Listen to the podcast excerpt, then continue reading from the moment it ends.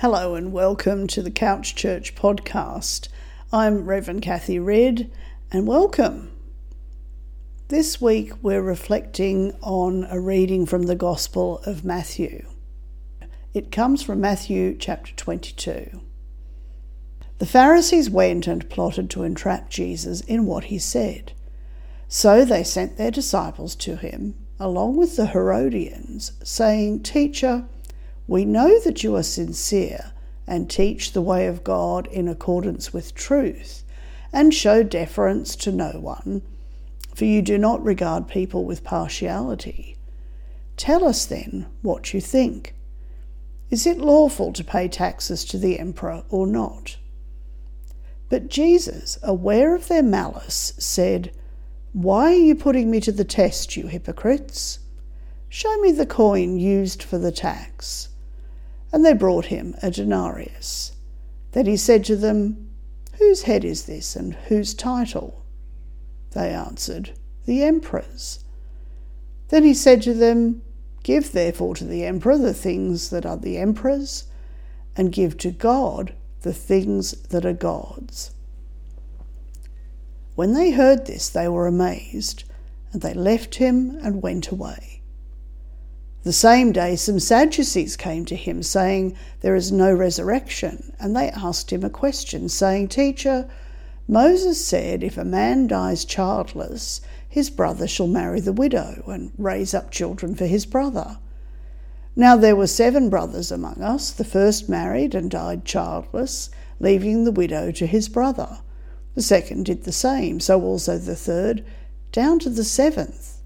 Last of all, the woman herself died. In the resurrection, then, whose wife of the seven will she be? For all of them had married her. Jesus answered them, You are wrong, because you know neither the Scriptures nor the power of God. For in the resurrection they neither marry nor are given in marriage, but are like angels in heaven. And as for the resurrection of the dead, have you not read what was said to you by God? I am the God of Abraham, the God of Isaac, and the God of Jacob. He is God not of the dead, but of the living. And when the crowd heard it, they were astounded at his teaching. There's a saying that nothing is certain in life except death and taxes. And today our gospel passage is about exactly that death and taxes. The religious leaders of Jerusalem are trying to trap Jesus on the subject of taxes and on what happens after death. We're going to focus on the whole fraught subject of taxes, but first I want to quickly explain why the religious leaders were so hung up about death on this question about that poor woman who was widowed seven times. So, who would she be married to in heaven? Actually, the religious leaders didn't really care about the answer to that specific question. What they really wanted to know was whether Jesus believed there is life after death. See, the Sadducees didn't believe in the resurrection, that there is life after death, while the Pharisees did this whole question about who the woman would be married to in heaven, it was a ploy to get Jesus to say whether or not he believed in life after death. They were trying to establish whose side Jesus was on the Pharisees or the Sadducees. So, all these religious leaders wanted to know whose side Jesus was on. Not only about what happens after death, they also wanted to know whose side he was on about taxes. The two groups who had bailed Jesus up about taxes were the Pharisees and the Herodians. The Pharisees were against paying taxes to the Romans. The Herodians were in favour of paying tax to the Romans. The Pharisees said it's not lawful to pay taxes. The Herodians said it's lawful to pay taxes. They wanted to force Jesus to say whether he thought paying tax was lawful or not. how could these two groups have such different ideas about what was lawful? Well, it comes down to whose law you're talking about. Are you talking about the law of the land, the Roman law of the time, or are you talking about God's law? The Herodians were a group that was keen to stay on the right side of the Romans because, in exchange for supporting Caesar, they were given power and privilege. So the Herodians supported Roman law. That's why they said it's lawful to pay tax to Caesar. Now, the Pharisees disagreed. They said it's not lawful to pay tax to Caesar because they were talking about a different law. They were talking about the commandments, God's law. But does God's law say you shall not pay tax to Caesar? Well, no, it's a bit more nuanced than that. The Pharisees' problem with paying tax was with the coins that had to be used to pay the tax. Roman coins had the image of Caesar on them, his head and they had an inscription that said, Caesar is the Son of God. The coins broke the second commandment You shall not make for yourself an idol, you shall not bow down to them. The Pharisees said, How can any faithful Jew handle this money? It tells us to worship Caesar as the Son of God. In fact, the Pharisees taught that people shouldn't even touch one of these Roman coins. So, the Pharisees and the Herodians had all come to find out whose side Jesus was on. They probably thought, this time we've got him cornered, he will have to say, yes, it's legal to pay taxes, or no, it's not. But Jesus had no intention of falling into their trap. Instead, Jesus said, Show me the coin that's used to pay the tax.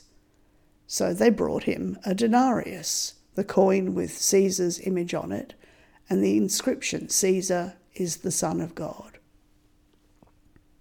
And Jesus said, Whose is this image? And who is it that gives himself an inscription like that? He was showing exactly what he thought of Caesar. And then he said, Give therefore to the emperor the things that are the emperor's and to God the things that are God's. Sure, give Caesar back these coins that have his image and inscription. He's welcome to them. But you must also give God back what has God's image and inscription. Caesar is welcome to those coins that bear his image. But God is also to be given what bears God's image. And what's that? It's us, it's humankind. We are made in God's image. We are inscribed by God. And how much more precious is that than some coins? Jesus didn't get bogged down in, in a trap about which laws were being broken. He went back to basics, to the very beginning, to where God said, Let us make humankind in our image. Those coins stamped with the image of Caesar and with an inscription about Caesar, pff, let Caesar have them. But you, you are made in the image of God. Caesar's coin was inscribed. We are inscribed on the palms of God's hands.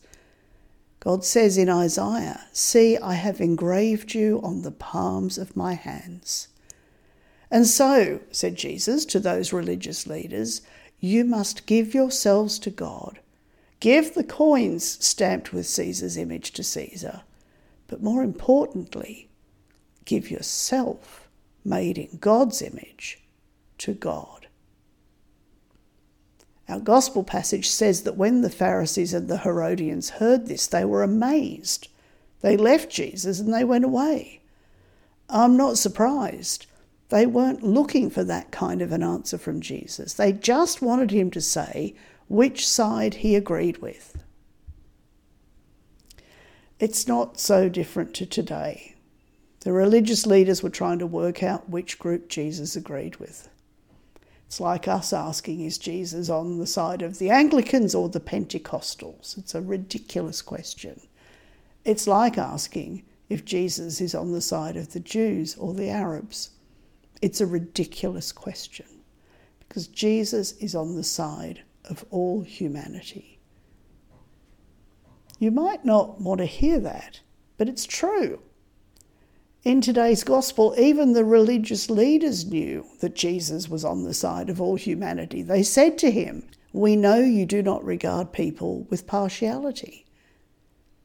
Every human being is made in God's image.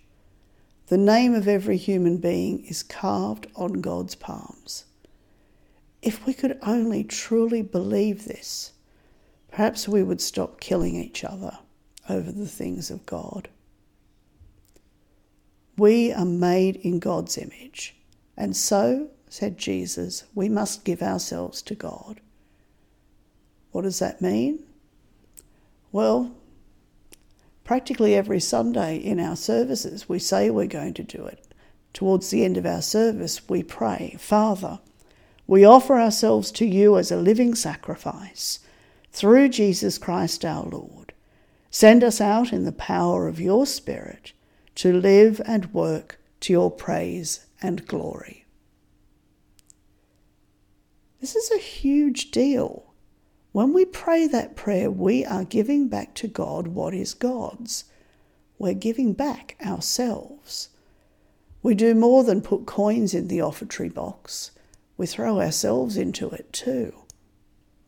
So, my challenge to you is this today, and any time you pray that prayer, Think about what you're promising God. Give God what bears God's image. You yourself, you bear God's image. Your name is carved on the palm of God's hand. And please, in the name of God, remember that every human is made in God's image. Every human's name is carved on God's hand. So offer yourself as a living sacrifice to serve the world and humanity that God loves so much. Amen.